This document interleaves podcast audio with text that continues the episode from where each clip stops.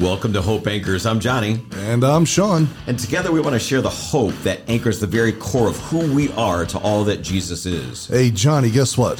What's that? In Hebrews 6:19 it reads, "We have this hope as an anchor for the soul, firm and secure." It is that. So, we have been doing a series called I Am and focusing on these seven I Am statements that Jesus makes in the Gospel of John. And our encouragement to you through these podcasts is that even though we're not going to be in the entirety of John's Gospel, that you would read through it during this time. It wouldn't take you too long to do that. And, and it's a great way to prepare for Easter. You know, we're in this uh, time period. Uh, I'm going to kind of date ourselves right now, but That's you know, okay. we're in the, we're in a period of Easter, Lent, uh, where we're, you know, focusing on this time leading up to the celebrating the, the, the cross, uh, as well as the, um, the death, the resurrection of Jesus Christ. And so in uh, John chapter 14, he makes this I am statement. And I'm going to give you a little bit of context before we do that. So Jesus is with his disciples on the night in uh, be, before he's to be betrayed, and he's celebrating this Passover meal with them, and he wants to give them some assurance about what is happening. He says, you know, and I think all of us need to hear this. Maybe you've even heard this before when you've had some trouble in your life, but he says in uh, John chapter 14, verse 1, do not let your hearts be troubled. Don't be troubled. Don't be confused. Sometimes when we have well meaning friends, uh, who come alongside of us in our darkest times. I mean, I, I lost my dad to leukemia. He was 55 years old. Thankfully, there weren't too many people who came up to me and gave me these pat Christian answers, you know, uh, to my grief. Uh, but I know that that can happen with us.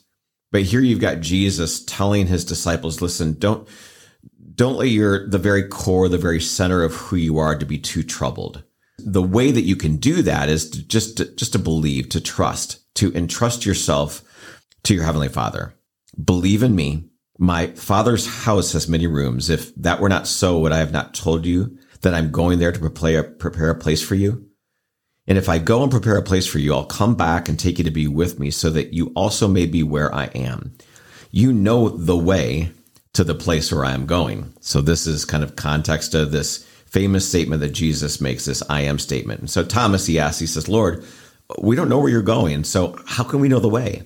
And Jesus answers him in verse six, I am the way, the truth, and the life. No one comes to the Father except through me. I think there are many times where we take a look at this statement and we only focus on the way. You know, I do want to unpack this a little bit for you because it's very fascinating. You know, a lot of times you hear Jesus followers being called Christians. Yep. You know, you, you hear that word being used much, much more than another word that is actually used throughout the, the book of Acts and in other writings too. But, um, but the word Christian is only used three times in the New Testament.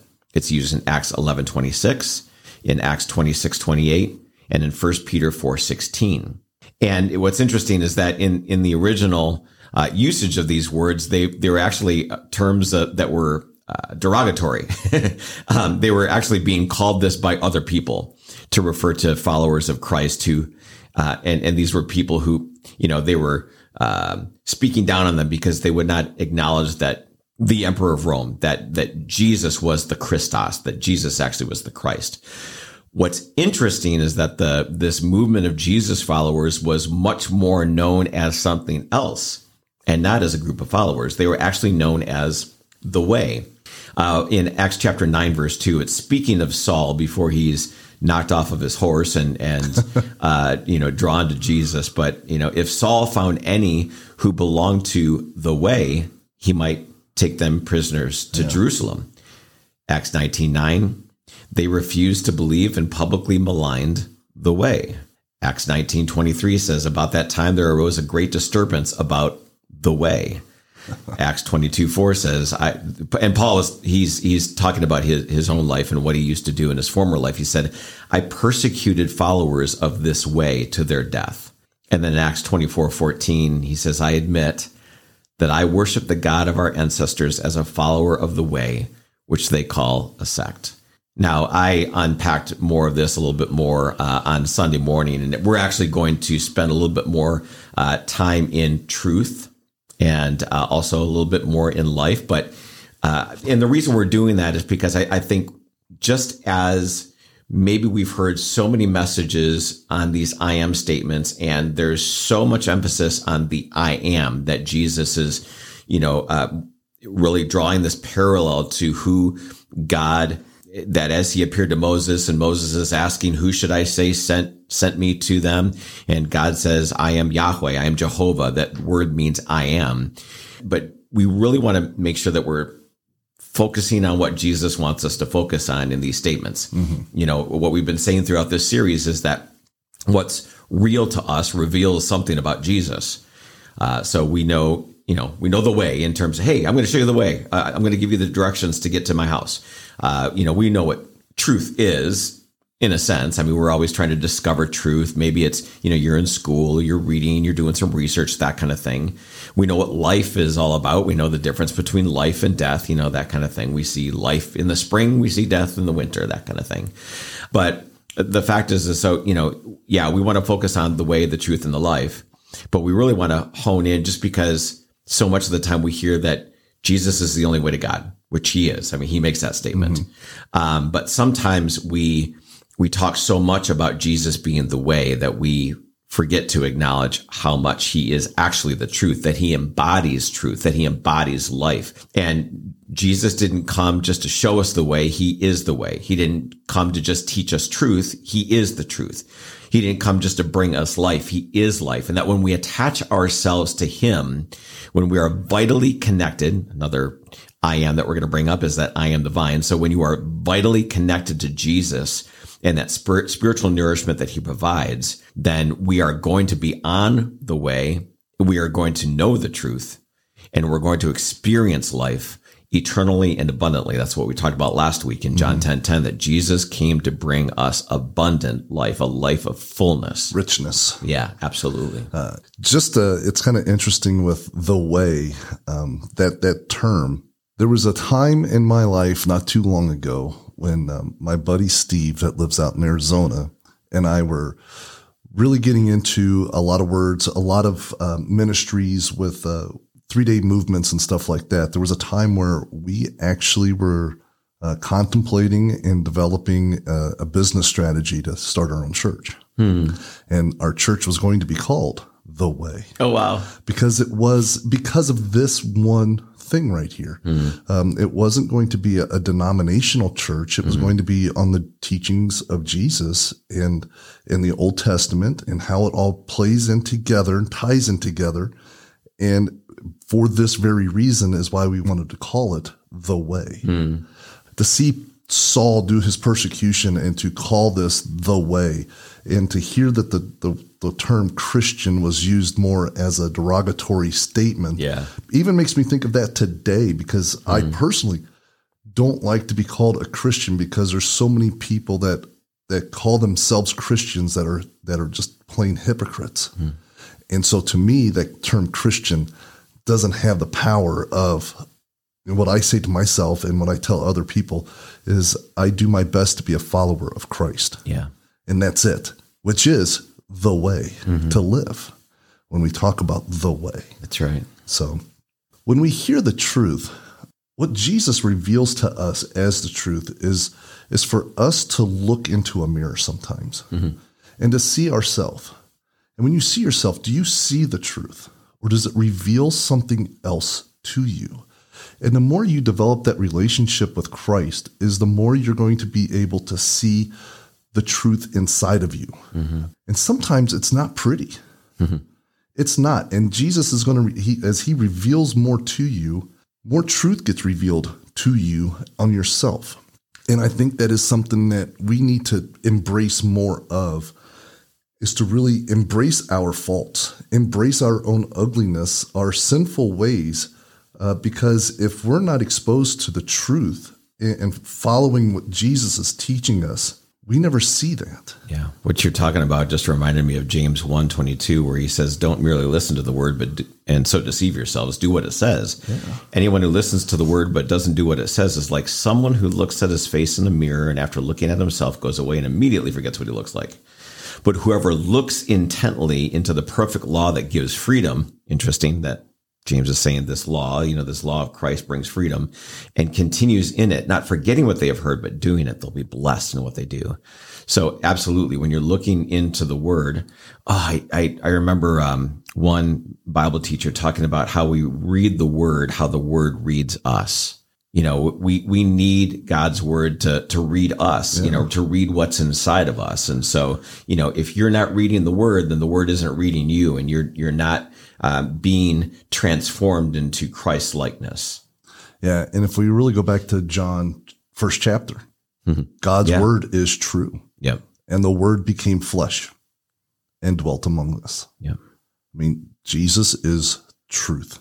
And, and I think when we first take that step and we start really looking at uh, what truth is in our life, and, and, we take that first step and we recognize who Jesus is, um, once again, we talked about Jesus being the light of the world. Jesus is truth. The truth of Jesus will shine a light onto you and and so you can examine yourself. But we need to understand when we see this truth, we have to embrace and understand that we need forgiveness. Mm. We're the ones that need to be justified by Jesus and through Jesus yes, he is the way, and the only way to God is through him. We talked last week about him being the gate. Mm-hmm. Only way through the Father is through the gate, through him. Mm-hmm. He is the way. But this truth, the only way we get to know the truth and what Jesus has been teaching us is to be in his word and to read his truth. Yeah. Truth is definitely a big theme out of the Gospel of John, and, and what what um, oh. what Sean is talking about out of out of John chapter eight verses thirty one through thirty two uh, to the Jews who had believed him, Jesus said, If you hold to my teaching, you are really my disciples. Then you will know the truth, and the truth will set you free. Freedom.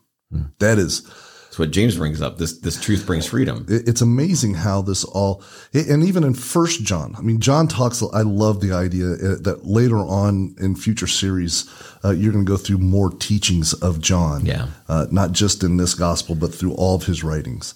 First John, um, or is it called One John? Uh, five twenty. Yeah, First John. it's the same John, but it's still.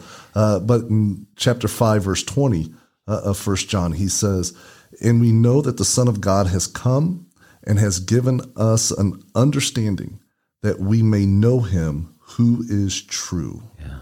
And we are in him who is true, in his Son, Jesus Christ.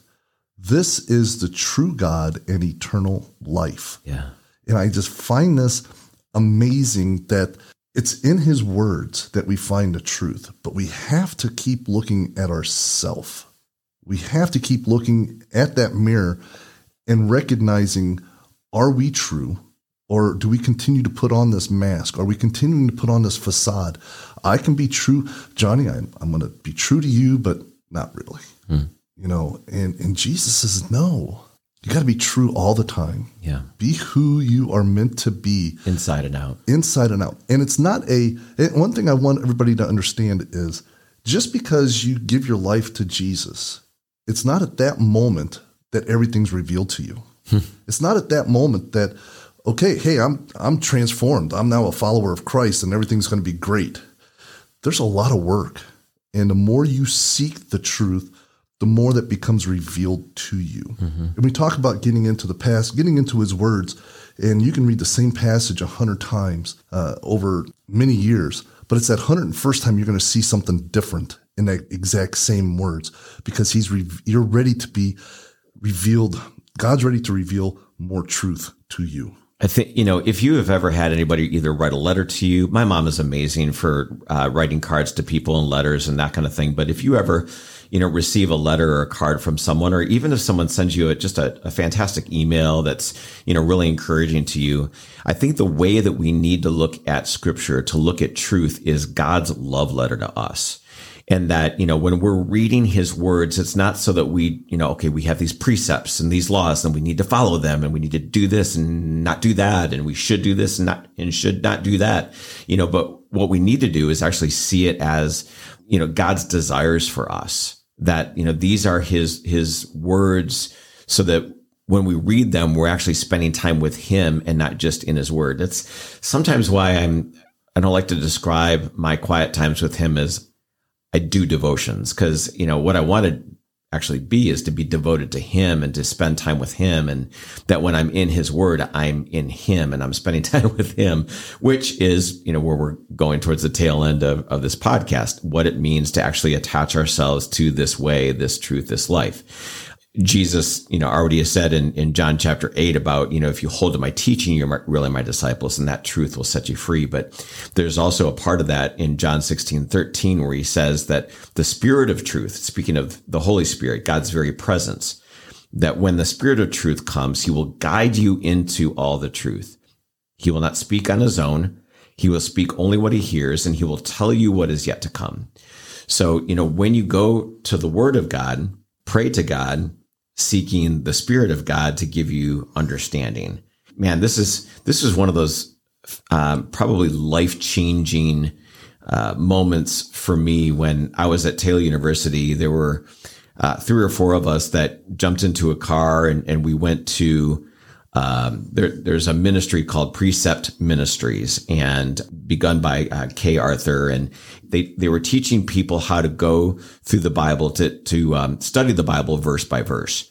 And one of the one of the ways that we did this, and it was great because we we all had this pamphlet that was just you know was Second Timothy, and uh, we were to that when you read, say you're going to jump into like the first part of Second Timothy chapter one, um, you would read it and then note some keywords. And but before you read it, you would pray, you know, Lord, just give me understanding because mm-hmm. I know that you know spiritual truth is discerned in spiritual ways, and so I want your Holy Spirit to teach me.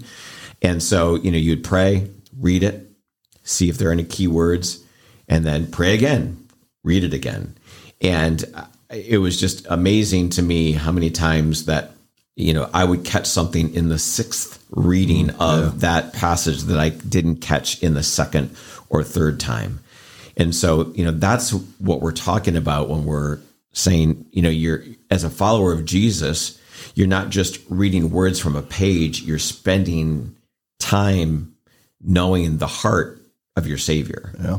In all reality, we talk about this at the close of all of our shows uh, to give us hope, mm-hmm. and that's exactly what the truth does. Yeah. When we, the more we know the truth, the more it should give us hope. Hmm. It should never be something. The truth should never discourage us to seek out more truth about ourselves and everything else. Because no matter what we see, in, instead of being filled with this crap that we deal with on a daily basis.